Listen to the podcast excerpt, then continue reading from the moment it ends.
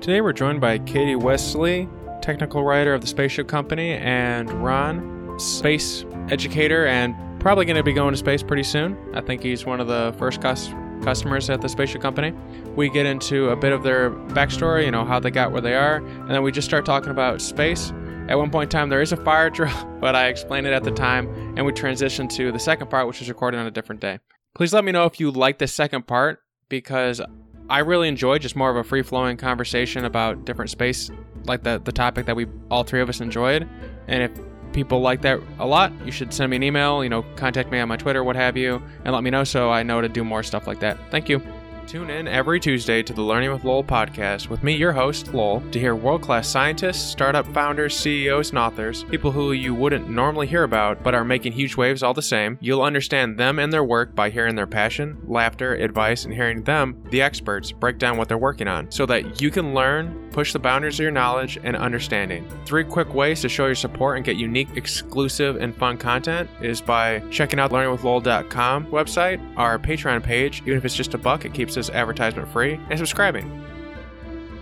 What what was the thing that first brought you to space? Working for this company is actually my first foray into the space industry. Growing up as a kid, I was always really into airplanes and going to air shows and of course stargazing and things like that. I was always really out, outside a lot and and of course I think everyone kind of has similar things of staring up at the stars and wondering how you can get there and get closer and Actually, my my husband started working for the spaceship company first about five years ago, and then I just realized how much he loved this place and this company and and what he was working on. That the first instance that there was something that I qualified for, I applied for the job and got here, and then from there, almost immediately when I first started, there was an opportunity to run our community outreach program that tries to inspire local students from the area to come and learn about what we're doing and, and learn about space and about STEM and ways that they can get involved. And been doing that now for three years, and I've I've loved every second of that. That's kind of been my it's kind of my my first foray into it, and I've loved every minute.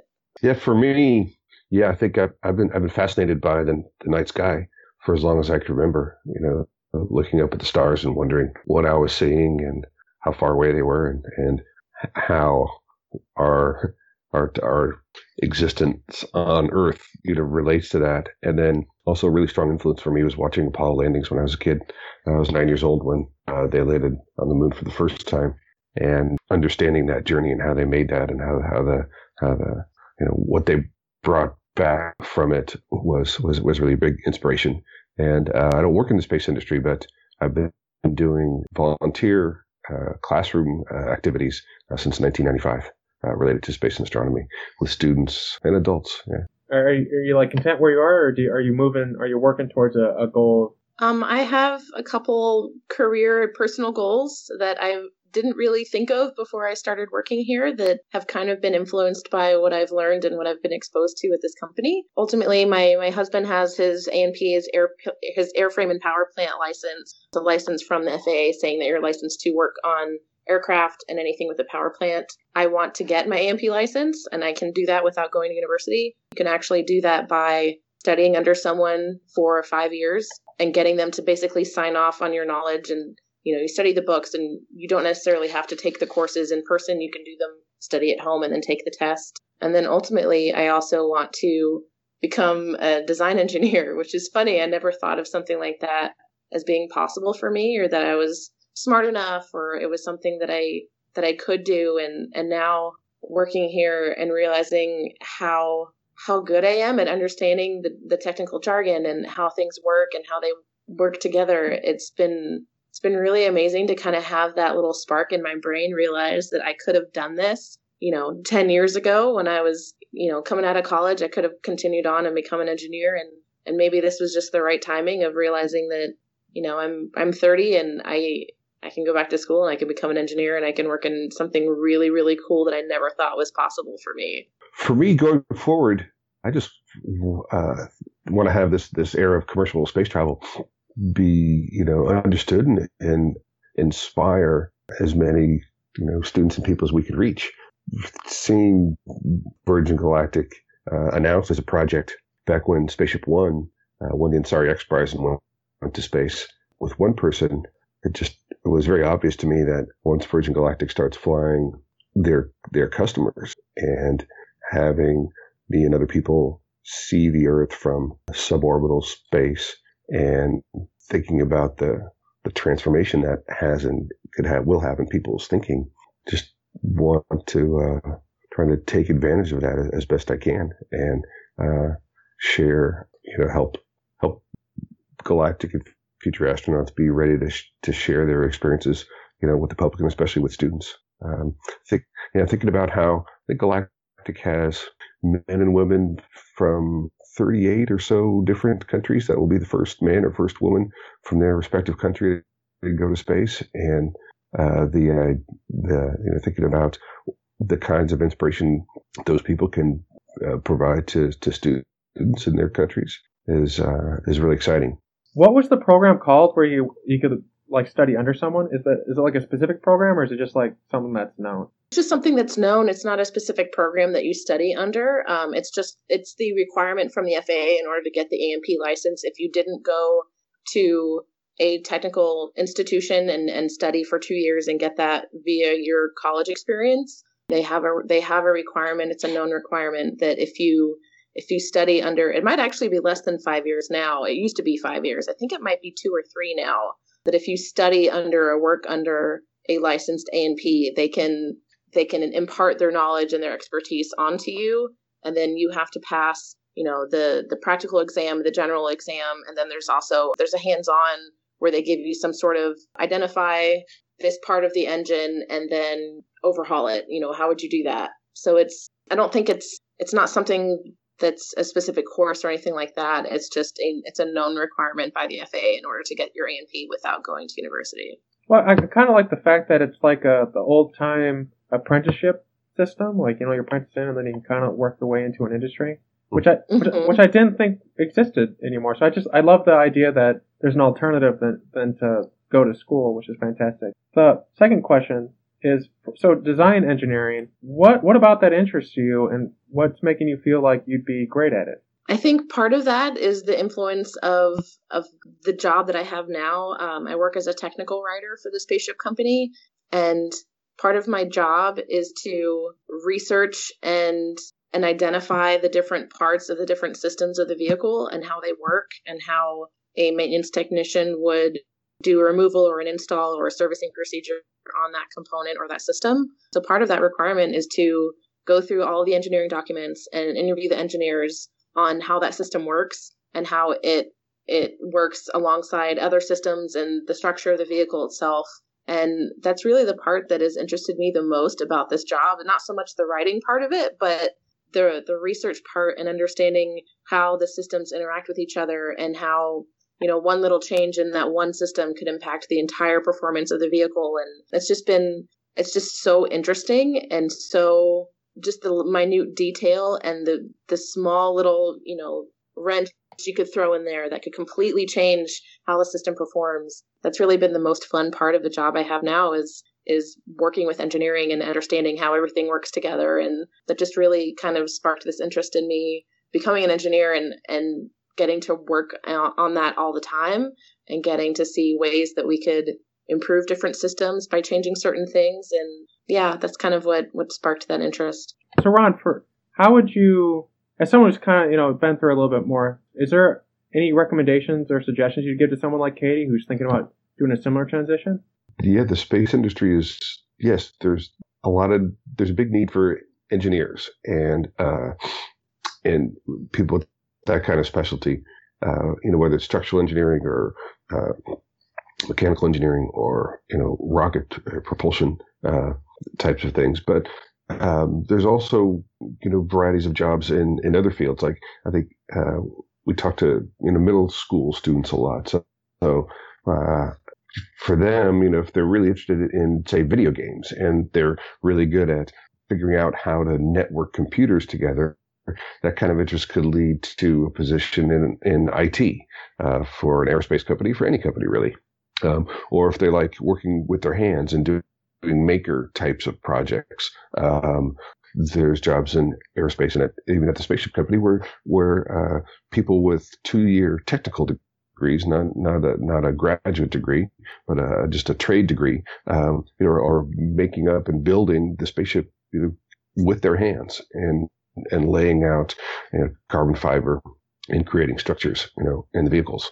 Um, and you know, there's opportunities for students that are uh, interested in you know graphics and art design. There's there's a woman that works for uh, Virgin Galactic or Virgin Orbit uh, that's you know designing flight suits and doing you know graphics on the web. So you know she never expected to be working in the space industry, but you know you know there she is. So I think really the big message is the bottom line really is you know be be curious and be uh, to find something you really love doing and be ready to work hard at being really good at it. I, I think Ron, you want to go to space, but Katie, would would you want to go to space as well? Absolutely. I I would uh, if the ticket price comes down, or I somehow manage to win the lottery without buying a ticket.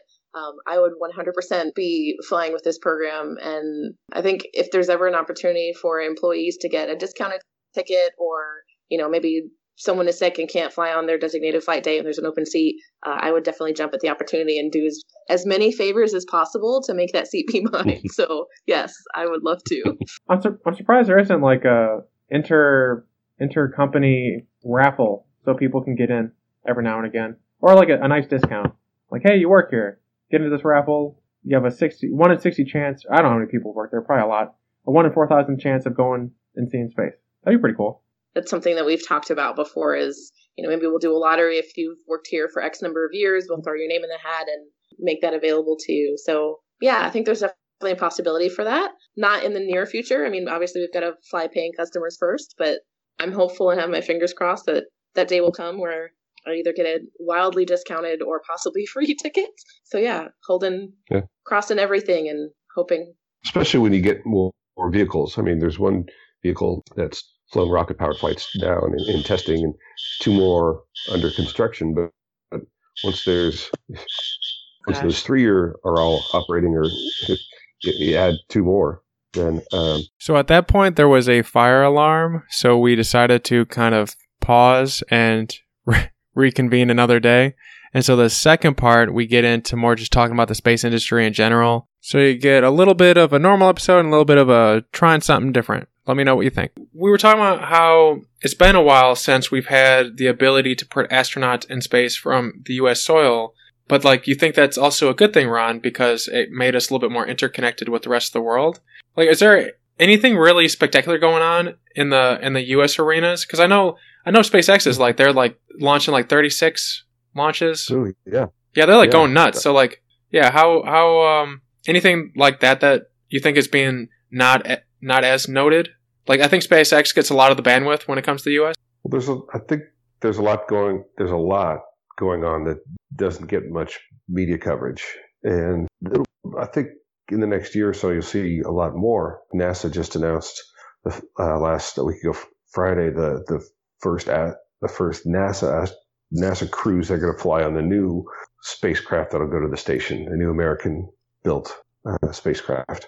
So yeah, there's a there's a ton going on, and, and I think it's really three big things: uh, NASA and you know they're flying like they're building three different spaceships. Uh, well, they're contracting for two and building one themselves for commercial crew and NASA astronauts. There's Virgin Galactic and Blue Origin flying uh, commercial suborbital flights, probably with within the year most likely within the year. And then small satellite, there's a kind of a small satellite revolution going on with uh, Virgin Orbit and other companies launching satellites and companies like OneWeb developing constellations of satellites that'll bring internet coverage to remote areas of the world that, that don't have any coverage now. So yeah, NASA things, commercial commercial tourist suborbital flights and small satellites all all going to be happening uh, in a big way in the next few years. Oh, I agree. I mean, I know that you kind of get the the big names, you know, like Jeff Bezos and Elon Musk that tend to tend to get the spotlight the most often. Of course, it helps when you're a billionaire, I suppose, hmm. but but definitely. I think I think also just the fact that people are talking about space more than they have in the last 10 or 15 years with unfortunately the the the new realization again that people still think that the earth could be flat um, that's a little bit terrifying, but just other just other things that people get to get to think about now that we're privatizing what used to be only government money. I think that that's really the biggest thing that's changing is that shift. People realizing that that private money has a bit more to do with the space exploration now than it ever had before, where it used to all be government, ex, you know, experiences and government astronauts that were that were the ones, you know, foraying out into deep space, and and now it could be anyone really, you know, provided you can either buy the ticket or pay for the experiment. Pretty much anyone and everyone could learn and participate more in space than was ever available to them before. I cannot tell if the flat earther people are being serious or if they're just joking. Because when I read the forums, like when they are commenting, I can't, you know, like sometimes someone's trolling or like being incendiary on purpose. I can't tell. Like, mm-hmm. I can't tell if they're just like very genuinely believe something or if they're joking.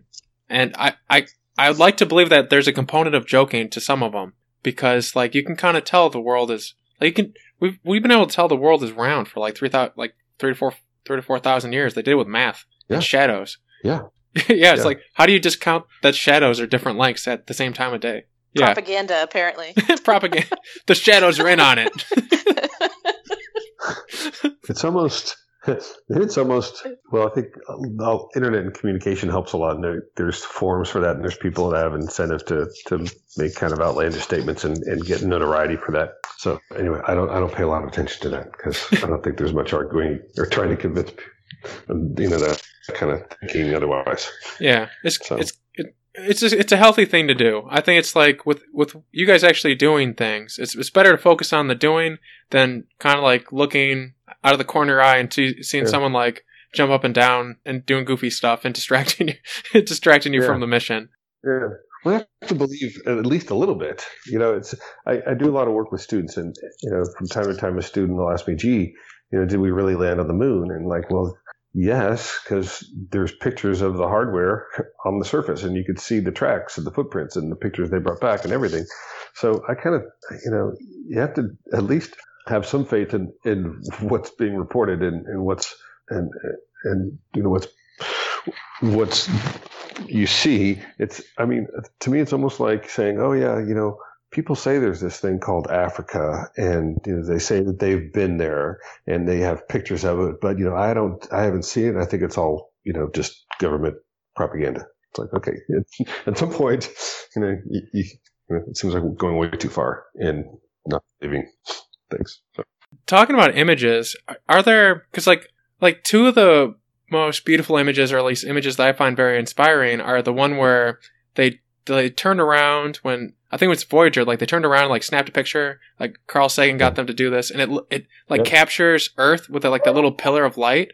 And then yeah. when they captured the Earth from the moon, yeah. there's a dog. But uh, yeah. I'm just curious, like, are there Are there key images or key things like that that you, you two think that are beautiful that that you've been exposed to or you think about regularly? Absolutely. I mean, especially especially with the ability to have more clearer pictures of our planet. Some of the, I think the most incredible things that I've seen, you know, within the last year have been the pictures that they've been able to get very clear of places like Pluto and Saturn and you know, we're we're about to be sending a, a probe straight at the sun, so I can imagine there's probably going to be some pretty incredible images along the way to there as well. That just it's just it's hard to imagine how incredible that would look in person. I mean, the photos are amazing, but just like just like photos that you can see of anything of of a of a country, of our spaceship, of whatever, you can see in a, a photo that just looks incredible. But imagine seeing that for yourself. That's actually the part that inspires me the most is that there could be a time where these incredible images that we've captured with unmanned aircraft could be seen with human eyes in real life. Like that just that's the part that's really inspiring to me and really amazing to me. What about you, Ron? Yeah, images of the Earth for sure from Apollo. You know, the uh, humans that have gone out of Earth orbit looking back at the whole planet are yeah, very spectacular and inspiring yeah, all the you know so many images that come down from the space station. You'd, you'd think you'd after like 17 years of being the people living on the space station that you'd kind of run out of the things to see. But no, it's different and new stuff all the time. I definitely. And I'm sorry. Go ahead. yeah, I'm sorry, and to see them live and just like, oh, hey, here's this picture from earlier today is is pretty amazing. I like the I like the live cams. I think, but yeah, the, we get to see like yes. the aurora borealises as they happen. That's crazy. yeah, It kind of makes my feet tingle. yeah, yeah. You know, some of the astronauts talk about you know flying right through them in the space station. They feel like they're flying right through them. They're right in the midst of them. Is Would it- be unbelievably spectacular. Is it wow. is it bad for you? Like it is it Oh, bad to go through those? I don't know I know don't these think things. there's ex- excess radiation. They get radiation from the sun sometimes on the space station, where they have to like shelter in place if there's a big solar flare or something. All right. Well, um, if you could, if you could pick any place in the solar system to like visit or like travel there on like a Virgin Galactic vehicle or whichever Mhm. vehicle would take you there, um, where would Mhm. where where would you two love to go? Maybe not together. You could, you know, independently, what have you. Oh, I'd, I'd, yeah, I'd love to go with Katie and Brendan. It'd be fun. So, uh, for me, Earth for sure is is the number one. I don't, you know, if I could go somewhere, I mean that that's actually maybe even possible. The moon would be spectacular, just to see the Earth and and have that voyage. I mean, that's something that could happen in my lifetime. Is that they might have you know trips that go around the moon and back. I don't think I could ever afford something like that, but some people may do it. Uh, other than that, Saturn would be the place for me. Love to see the rings Oh yeah. images that that Cassini spacecraft took out there. Yeah, really, really amazing. Yeah, it's it's kind of the same for me actually. I think the moon is probably the most realistic one to expect to be able to have happen, you know, and within the next however many years that I'm still living. So I think I think that's probably a, a fairly doable and realistic expectation that that could be something that's possible. Even with Virgin Galactic, I mean the the thought that especially with Richard and and the the whole host of of companies that the possibility of having something incredible like a hotel on the moon, I think is maybe not as Hmm. Completely out of the realm of possibilities as it could have been, you know, 20, 30 years ago. Really anything. Anything. I love I love Earth. Obviously, she's our she's our home ship and I I would always want to come back to her, but I think the possibility of exploration of any number of of other planets, I would I would take the first opportunity to go anywhere, anywhere to see what it looks like for myself. Well, you're, Earth orbit. well, you're, Earth orbit would be good. Yeah. Yeah, Sorry. yeah. You get a lot, especially with Earth. Like, there's so many things that are alive. But I think, I think it'd be, though I don't know, Ron. This isn't like maybe Ron. You're a good writer as well, but like Katie, you're kind of known for your writing. So like sending you around might be like a really good thing because you could be like you talk about it on a technical level, like oh, I'm seeing this aurora borealis and this is what it means, and like uh, have like a daily travel log. Though I'm sure Ron, you're a good writer too. Not to like leave you out of that. Oh, no. Uh, yeah, but that's I think the great thing about uh, Virgin Galactic and Blue Origin is that you'll have dozens, hundreds, thousands of people seeing the Earth from space, not not in, not from orbit. Uh, it won't be that kind of experience, but to to be that high off the planet and away from the planet and, and looking down on it is going to be transformative in a lot of ways, and you'll see and having a, a wider cross section of people, you know, that can write, that can, you know, write poetry or, you know, make art, you know, related to their experiences. is going to be a really profound thing, I think. And that's, that's what's exciting to me about the whole thing. It's like the five to seven year timeline of having so many thousands of people, you know, probably hundreds, thousands of hundreds or thousands of people seeing the earth from space is, is going to have a lot of positive, uh, changes for the earth. recently Virgin Galactic had a really big like milestone or like some in the news like about two weeks ago. What what is it like to be on the inside of the organization when something like that happens? Uh, for uh, I think it's Ron's turn. Oh well, I'm I'm a I'm a customer there, of theirs, so I- I'm seeing it more from the outside. They share a lot of that information, and you know they're when they're doing a test flight, they'll they'll have Twitter notifications about it. So if you follow them on Twitter, you can see uh, pictures, and uh, you can also follow along online at Flight Radar 24. You can track the the spaceship as it's as it's flying. Katie knows really more of what it's like. You've been out, I'm guessing, on the flight line to actually see it take off and land. I have, yeah. Um, every every time that we have a flight test, because we're out here in Mojave, and that's you know that's where we're testing, but it's also where most of us work. Um, when we have a flight test, we are all invited out to the flight line with our friends and family, even um, to join in on the celebration and to watch it in person and and experience what that feels like is is pretty incredible. I mean, it's pretty incredible to be working next to a spaceship every day anyway. So that's kind of more than what most people get. But to top that off with seeing it in action, it's almost like watching your your child take its first steps and watching it progress in its life. It's kind of almost the same feeling. I don't have kids yet, but I'm imagining that that's what that feels like mm-hmm. because the way that we all just we every time something changes, whether it's you know the first takeoff or the first release or the first time we engage the feathering system or the first time we've lit the rocket motor every every time that's been a first we all are experiencing the exact same like holding of our breaths and and excitement and it's just a completely different feeling than it is on a day-to-day basis. It's that wonderful reminder that this is why we're doing what we're doing and this is the experience that we're looking for is is just seeing her in flight and seeing her be successful. It's just incredible. Those those you know landings and takeoffs do you ever like think of it in a, in a technical sense make content from it? Or are you just like completely just experiencing um, it's mostly just experiencing the moment. Um, as a as a technical writer here, most of what I'm documenting is the maintenance that's required for the vehicles. So anything that we're removing or installing or servicing the vehicle with, any of the procedures that they need to perform, even with with flight days. I mean, the procedures that they're performing to get the vehicle mated together and get the vehicle outside and prepare for takeoff. All of those things are all things that we have to have documented. So I do see it more in a technical view than I would have otherwise, that I'm kind of seeing the, the procedures play out in reality, but I'm also just experiencing it as, you know, a spectator and not so much as I have to sit here and, and take notes and, and observe and write something about it afterwards, unless I want to. I mean, I do on occasion um, write things for our internal newsletter and stuff like that. But it's not usually for,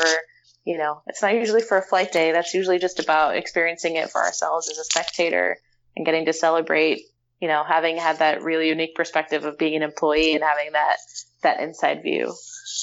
Is there a moment that you two are looking forward to seeing? Or I keep saying you too. I, sh- I suppose I should direct it at someone, but is there either in Virgin Galactic or you know, outside, is there like some key things coming up that you're excited for? Maybe like your top three? Yeah, they're working through the test program. The first time pilots go into space themselves, the first passengers that go into space will be, yeah, will be particularly exciting. Yeah, I'm really looking forward to seeing that. It's it's it's fun to to uh, follow along and keep track of the progress of the program. And uh, yeah, it's exciting to see them so so very very close to uh, completing a goal? I think I, for me, it's it's probably very similar. I mean, we're not that far away from from having our first full duration burn, which would be that that apex flight, that flight where we actually get to space, where our pilots will get to space. Um, soon after that, we'll then have passengers. We'll have human passengers in the back that aren't actually paying customers. They'll be uh, live dummies, I guess. Not dummies, smart smarties, I'll call them that they'll get to kind of be the live bodies in the passenger seats. That'll be, you know, the the Richards and Rons of the future that'll be sitting there.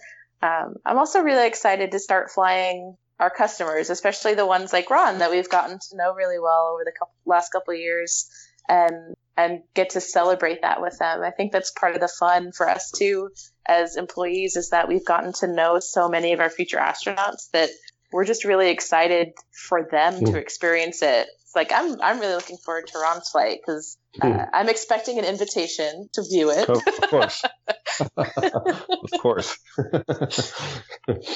hmm. Yeah, it'll be a few years I think away for me, but we'll see. Yeah. Uh, when that happens, so yeah, it's hard to. Well, probably a third thing for me is, is sharing this experience with students. Um, you know, I've been working for four years now, four plus uh, organizing Q&A sessions in, uh, via live video with students and uh, people that work for Galactic and me, me and other people that are going to fly with Galactic. And um, to be able to, you know, to, to visit a, a, classroom full of students and say, hey, hey here's here's people flying to space. Uh, that just happened last week. And, you know, I think that's going to be really inspiring for them. And I'm hoping it'll be kind of like an Apollo era kind of inspiration uh, for them as you know Apollo flights to the moon were for me. I think there's a lot of. I think space is one of those things that it's it's really obvious, to, you know, like you get to see the rocket, you know, take off. You get to see the people doing this stuff, which I think that's why, like when I think of inspirational science, it's one of the things I think of. Like when I think of like, though I, I really love biotech and like things going on there. Like when I think of things that are really inspiring, I think of you know Carl Sagan's uh, mm. series on Cosmos, or or I wasn't alive for the Apollo missions, but I I watched uh, Apollo 13. I don't know, I don't know how realistic that was, but it, it it's kind of something like that. It was like you know because they were get they were doing things that are bold. The um yeah, like the, uh, the, the Apollo the, the Apollo Lunar Surface Journal online is excellent. It's patterned after like an explorer's journal, but uh, it's a minute by minute account of all uh, the time that was spent on the moon, uh, w- with interviews from most all the moonwalkers and photos and video linked in, so you could see, gee, what, what did they do on the second day in Apollo 17? You know, and uh, and, and hear the audio, and it's uh, you could follow along like uh, like in real time. It's a great resource. It is awesome. The, um, Katie, is there any resources like that that you enjoy and recommend to people? Oh gosh, um, I mean NASA, their website is a treasure trove of information and photos and videos and even lessons for kids. So if you want to try to explain to your children like what you know what anything about space, the moon, the earth, anything. Um, they have lessons online that, that are really, really useful. Um, and of course, I just, I really, really love watching videos from our more recent space exploration, like Blue Origin's test flights and, and our own. Um, of course, uh, uh, Elon Musk sending out his, uh, his Tesla out into space is also another pretty incredible video to watch. Yeah, um, yeah, yeah. Yeah. No, I, I thought that was really like an incredible thing, and I didn't realize that people disliked it. Like I, I went on like a couple of my friends were talking, and they were like talking about how they thought it was a bad thing. I was like, "What are you talking like that?" Like everyone was talking about that. Like I, I guarantee there's kids that heard of that and saw that that are gonna get into science because of it. Uh, but I, I didn't know that there was like anyone who didn't like that he took his own vehicle and put it inside of his other own vehicle and, hmm. and you know fired it hmm. out there. It's like it's kind of his prerogative, you know. But um, yeah, I always it always surprises me when people take take issue with things. Like, find more things to work on, I suppose. But so I'm curious since both of you have had different career trajectories in your lives. Uh, Ron, you've been a, a kind of like a, a self starter. Not that not that Katie's not a self starter either. Like like I have to like be careful what I'm saying. It's like both of you are great. I'm like just a base level, but for people for people who are maybe like in their last year of college or about to go out and they they want to do innovative things, they want to maybe get into interesting stuff like what you two are working on, you know, uh, vice versa. Is there is there like key things that you've noted as ways for people to actually get involved, like on like the the science or like because uh, like sometimes it's difficult to know how to do it when like maybe like you're just in college you've been learning the science and now you're like oh god now i have to find a way to make money and like build stuff at the same time and hopefully build stuff and make money you know the money part's like the smaller part but like i think navigating a career and getting into or some of the, my listeners have communicated to me as things they would love to learn more about so if that made sense any any mm-hmm. thoughts on that hmm. katie yeah katie what do you think yeah um so i I kind of found my way into the space industry. Um, I'd always been really interested in in math and science, and I'd always been really good at it, but it wasn't necessarily something that I was, I don't know, maybe overly encouraged to pursue when I was younger. It, I know this sounds really weird, but it just kind of getting here kind of sort of fell in my lap. Um, I I moved here with my husband, who is an aircraft mechanic, and he's actually the one that that started working for this company first. Um, and then from there, I kind of I kind of had that little bit of an inside scoop because he was inside the company, and um, I started following following what was happening and realizing how incredible this was and how close to being on the brink of something really amazing that this company was at. And really, I the thing that worked the best for myself was just being a good self advocate and knowing where my strengths were because I may not have been the most technically inclined when I first got here, but the ability to learn and the ability to express yourself and your opinions well are things that have worked really, really well for me here that I think are they're not the things that necessarily can be trained very easily. You kind of have to be one of those people that is willing to learn new things and willing to collaborate and can get along with others. And really, I think I think half of it is actually more about your personality and not so much about your training because most things here can be trained. Obviously, you know, if you want to be a design engineer, you should probably be an engineer first. But um, I mean, your your foot in the door type of route is also a really good way to go too. If if it's something that you're maybe not sure about or something that like for me, I started in a non-technical role. I started in, in an administrative position here and then realizing my technical aptitude is where it got me into technical writing that now I am a, a woman in a STEM career. I am that position that I wanted to be in. Um, so I don't think it necessarily has all to do with where you start, but it has to do a lot with where you want to go, and you'll find your way to get there. Really. Um, for some reason, maybe I should think of a smarter response to this. But when you said like it fell in your lap, I was like, I need to go sit near where where she's at. but um, but it's it's good to know. Your friends yeah, well, that or like find a really nice husband, I suppose. The, um, Yeah. but That but could work. Yeah. yeah, yeah. Oh, yours is taken. So, but the um, Obviously, yes. yeah. I'll slowly woo him. I don't know why I'm going down this line, but so, so, so, um, I'm now distracted myself. And but um, there's this question that I think I think what you said, Katie, just to like echo the point real quick. I think the the idea that sometimes, and I've even had people email me questions about how to get into things, and they're saying, "Oh, should I get a PhD in you know wizardry or whatever they want because they want to be like Dumbledore?" And um, th- clearly they don't want those things. That just for people who are listening, like no one has messaged me being like, "How do I become a wizard in Harry Potter?"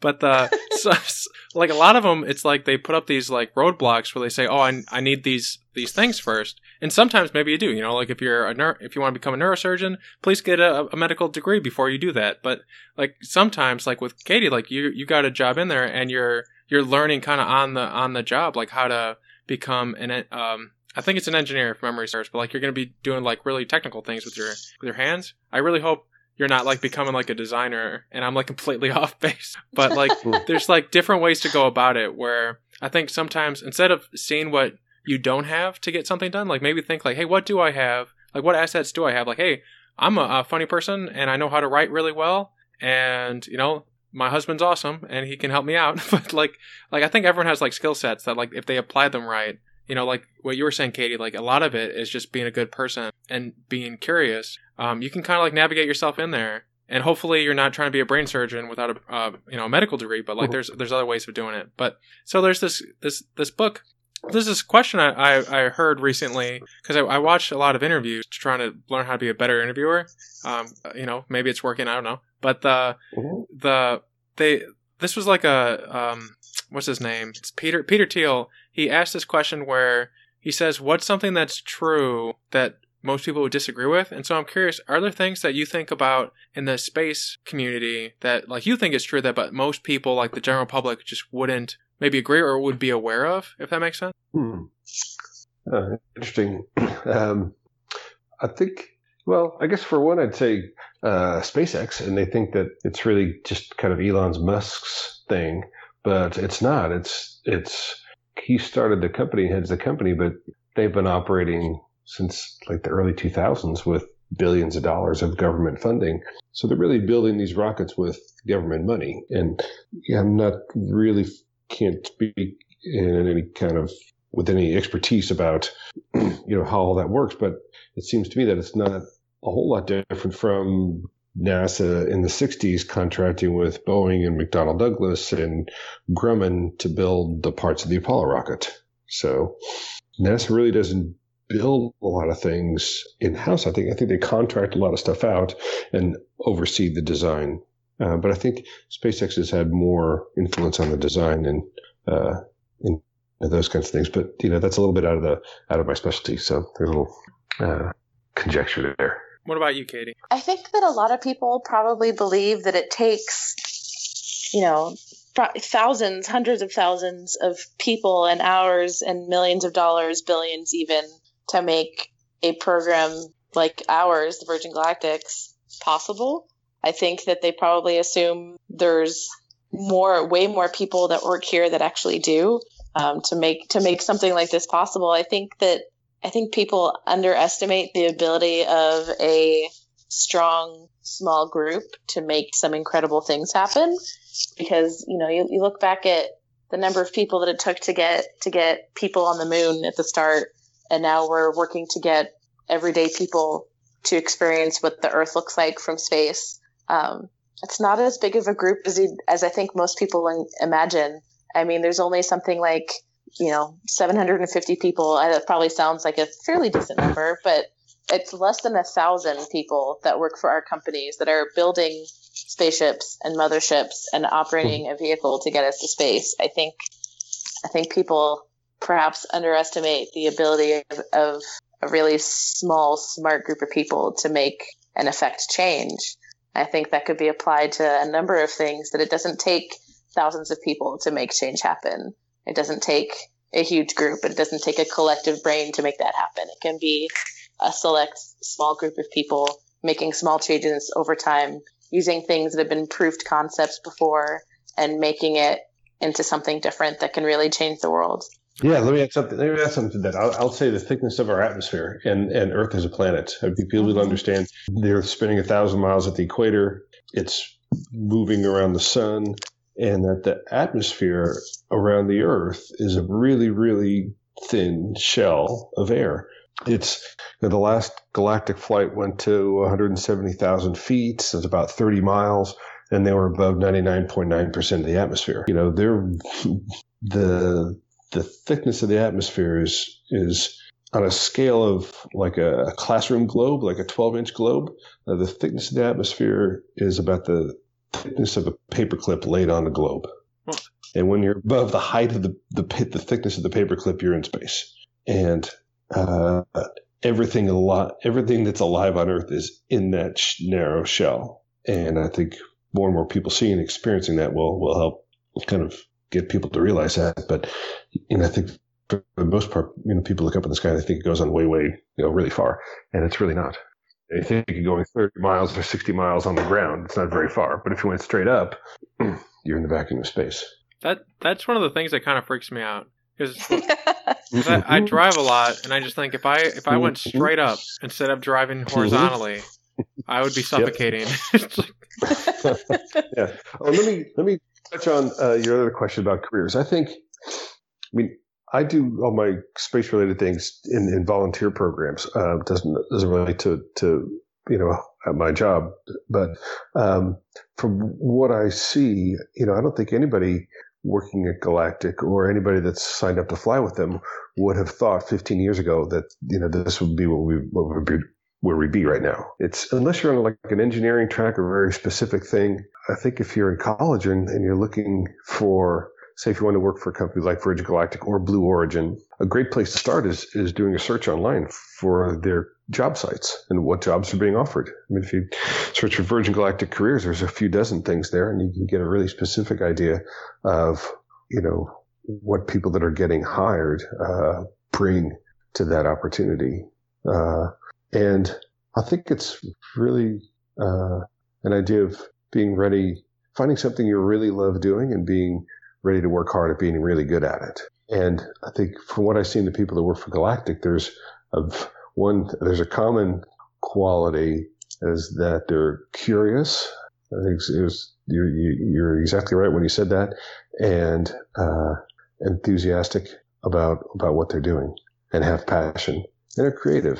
You know, they might, you know, be building bottle rockets in their spare time, or they might have made something that, you know, uh, they had to do a lot of iterations on to get it working. You know, mechanical kinds of things too. Mm-hmm. So.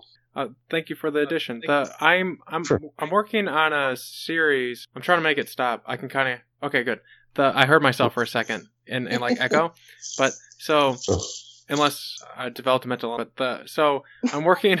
hopefully not true, but the so I'm so I'm working on a series on longevity and about like 50% of the way through at this point with all the experts on it uh, in it in that Mhm. subject. And it, it- first of all, it, it seems like we're really close to like some really interesting breakthroughs. But it's led me to ask this question to my guests to to kind of like probe different perspectives, like different takes on the world. And so, if you could if you could give longevity and just like let's just call it immortality for now, just as like a simplistic like, hey, they live a really long time, and instead of being Mhm. like, oh, they live three times as long or what have you, which is more like what's going to happen. But if you could give longevity in this way to two people, past or present, and they can't be people you love or are friends with.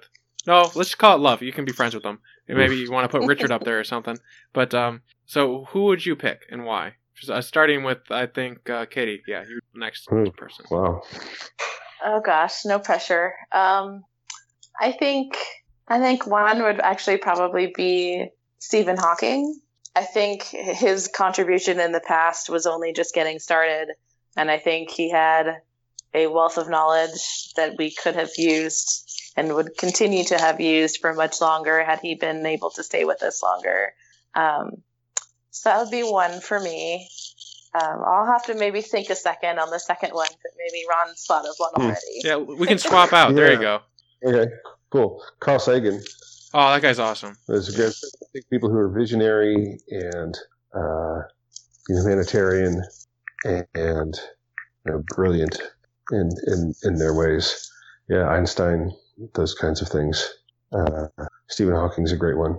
Uh, just for realizing, you know, the depth of things in you know innovative ways and um, in ways that weren't imagined before. It's a heightened, it's an elevated thinking.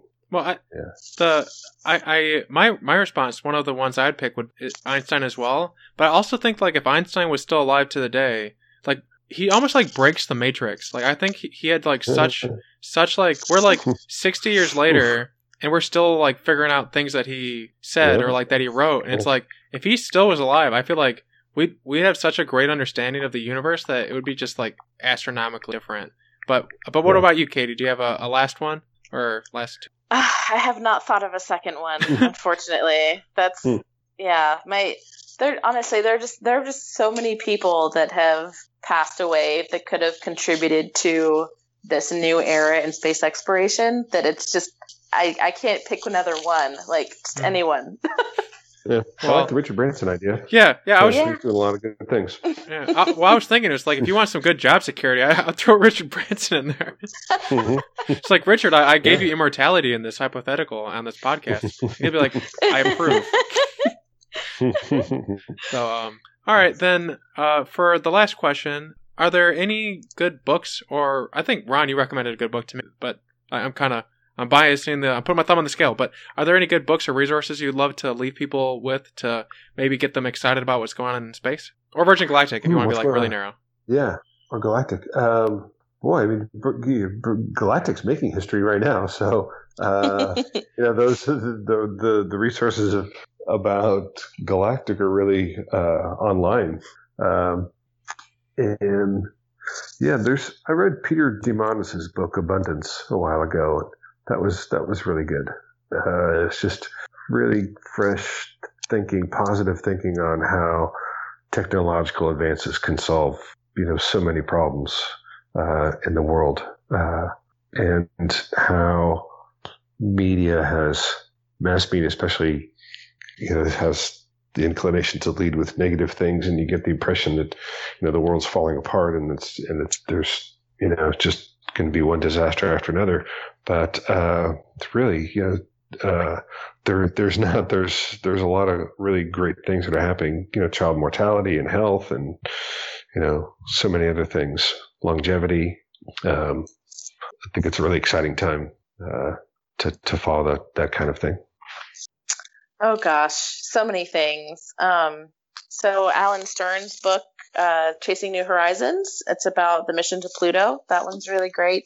Um, also Scott Kelly, his book after coming back and spending a year in space is pretty incredible. Um, I mean, gosh, literally pretty much anything space related. I mean, especially especially if we think about um, the fact that if we're if we are trying to become a a spacefaring community effectively um, the need to be able to grow food in space is going to be crucial.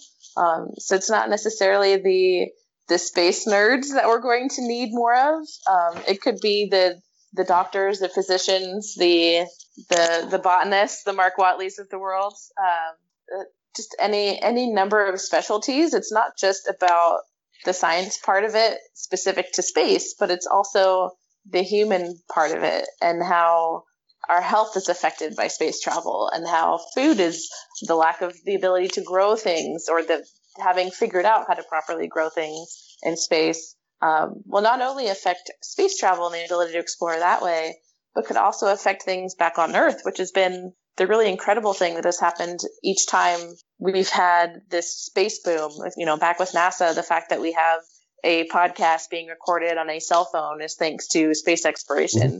cell phones and MRI machines and any number of things that we mm-hmm. have thanks to space exploration that could be affecting change on Earth 10, 20 years from now, you know, ending famine perhaps and, and, you know, infant mortality rates and any number of things that exploring space might solve a lot of other problems that we're seeing here on Earth. Yeah, let me add some things. Uh, yeah, Scott Kelly's book Endurance is fabulous. Great, uh, gives you great understanding of what it's like to to live on the space station, how difficult it really is. Just the quality of the air, the air scrubber, uh, the CO2 scrubber, the problems that that posed for him, and you know, being away for so long, uh, and in such a dangerous environment. There's so many things that could go wrong that could kill you. Um, really enlightening.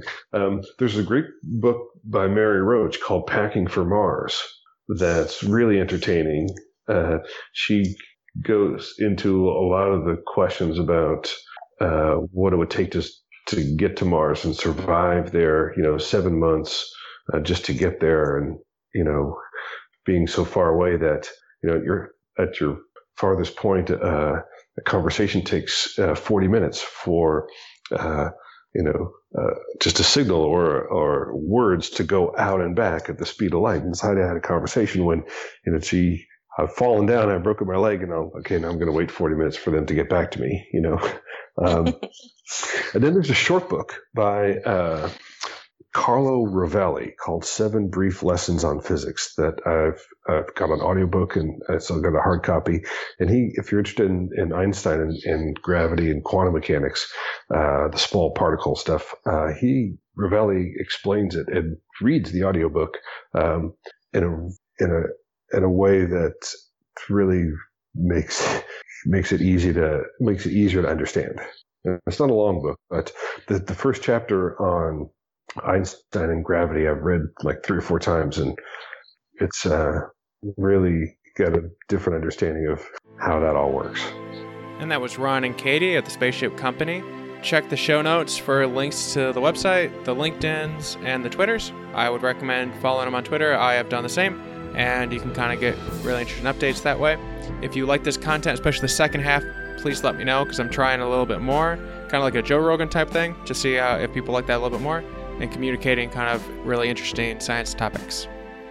Other than that, I want to inform people before we go that there is a new way to show support for the podcast and to keep it advertisement free from now until forever, which is called Patreon. If you go to Patreon and look for Learning with Lowell, you'll see this podcast. Don't forget to subscribe and leave a review. We can be found on Twitter at Lowell was here, Facebook, and on the website learningwithlowell.com. Also, sign up for the newsletter where you can hear amazing content every Monday, new episodes every Tuesday, and new blog posts around every Thursday. Remember to share and tell your friends. Please and thank you.